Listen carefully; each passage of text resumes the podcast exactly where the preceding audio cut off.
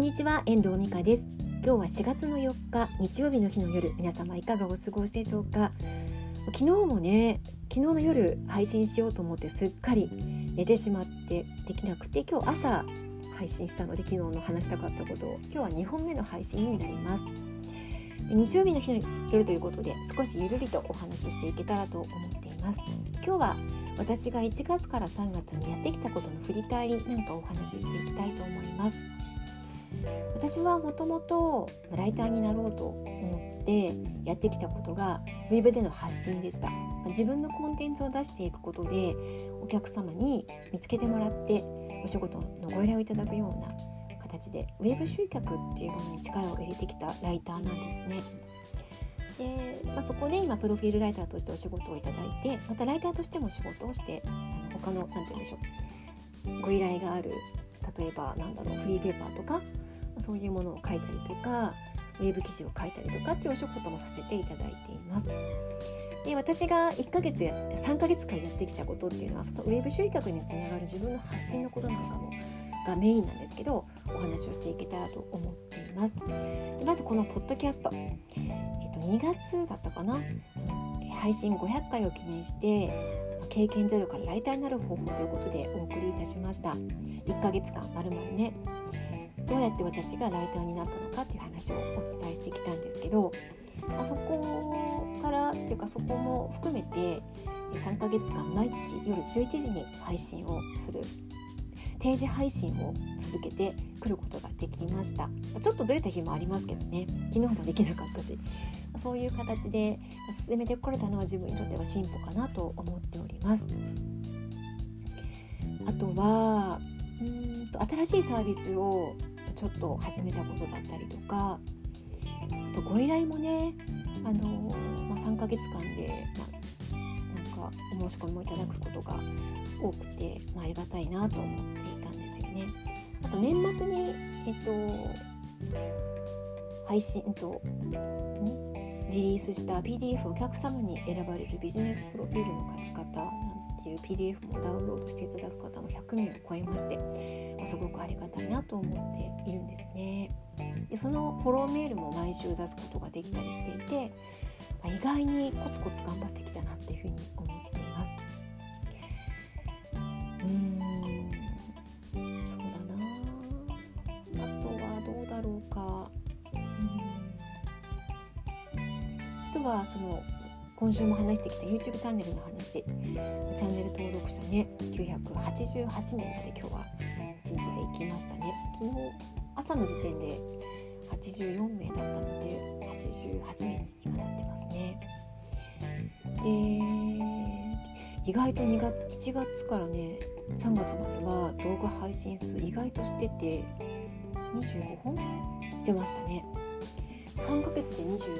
て言ったらヶ月。3月がね10本もやってたんですよ。3日に1回配信してたんですね。すごいなと思って。います、う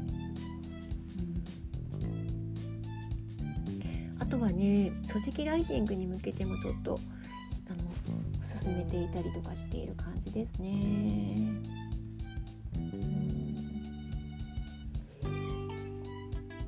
なんかちょっとねツイッターでもつぶやいたんですけど最近 YouTube のねチャンネル登録者のことだったりとか自分のこう発信してきたことでお申し込みをいただいたりとかってするようになってきて思ってるのがあの、ま才能がある人とか取り柄がある人はねそのことにのっとってやっていけばうまくいくことがあるかもしれないけど私のように何て言うんだろうこれといってなんかこうと突き出るものっていうか飛び出るものっていうか何て言うのかなこれがこの人の得意なところよっていうものがない人なんかはやっぱコツコツやっていくしかないんだなってことをこの年になって分かってきたっていう感じがしていたんですね。いるんですね。なんか私意外と要領よくやってきた方だと思うんですけど、まあ、でもやっぱりそのコツコツやっていく取り柄がないなんかよく言われるのが、まあ、器用貧乏って言われるんですけどなんか何でもなんかこうそつなくやってしまうところがあって運動以外は。だからそれでなんかこう特徴がないんですよ基本私って。だからなんか何かこう特色があるわけではないのでうん特にウェブの発信とかねは、まあ、コツコツやっていくことがどんなに大事なのかってことをやっと分かってきた感じがしています。そんなことが初めてライターになってウェブで発信を始めて6年経ってなんかやっと実感が出てきたっていうかなんか遅いんじゃないかっていう感じもするんですけどね。そんなことも考え考えたり思ったりしてきました。この3ヶ月の間に。であとね YouTube もいろいろ見てるんですけど、まあ、今日もねちょっと Twitter でもつぶやいたんですが Twitter ばっかりつぶやいてるんですけどなんかねあのえっとね1000時間ピアノを弾いている大人の人がいてと大人が独学で1,000時間ピアノを弾いて練習をしたらこうなったっていう YouTube 動画があってねそれを見た時にやっぱりこう毎日練習を続けて1,000時間を超えるとここまで上手くなるんだなって思ったわけなんですよ。でそれを見てよく英語もね修練時間がこのぐらいいったら喋れるようになるとかまた一つのことも3年間頑張ったらこうなれるとかっていうのってある言われるじゃないですかそのピアノのことも見ていて思ったんですけどやっぱり毎日積み重ねていくこと以外にないんだなってことを感じたんですね。でちょうどあのプロフィールライティングでもピアノの先生のちょっと今プロフィールも書いているところもあってある程度のところまで来た時に急に弾けるようになったっていう話も聞いてたんですちょうどね。そう思うとなんか、うん、やっぱりコツコツ積み重ねていくことっていうのはすごいことなんだなってことをね本当に思ってます。でその1,000時間ピアノを弾いてね上達した人の YouTube を見て家族にもね10年あったらどんなにプロフェッショナルになれるかって思うんだってことを話したわけなんですよ。少し勇気をもらえたんじゃないかなって私は思うんですけどなんか今から何かものを始めるって思ったら毎日少しずつでもなんか少しずつ積み重ねていけば3年4年1,000時間に達すればやっぱり違ってくるんだろうなっていうことを思うんですね。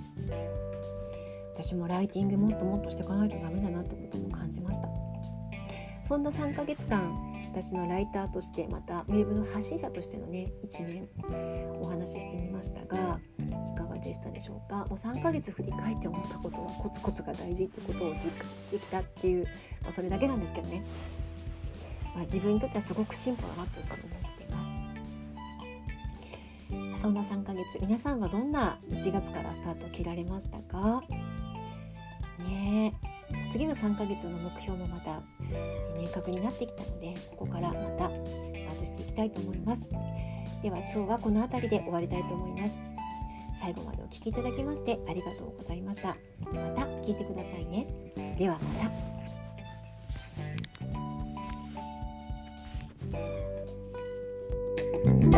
た。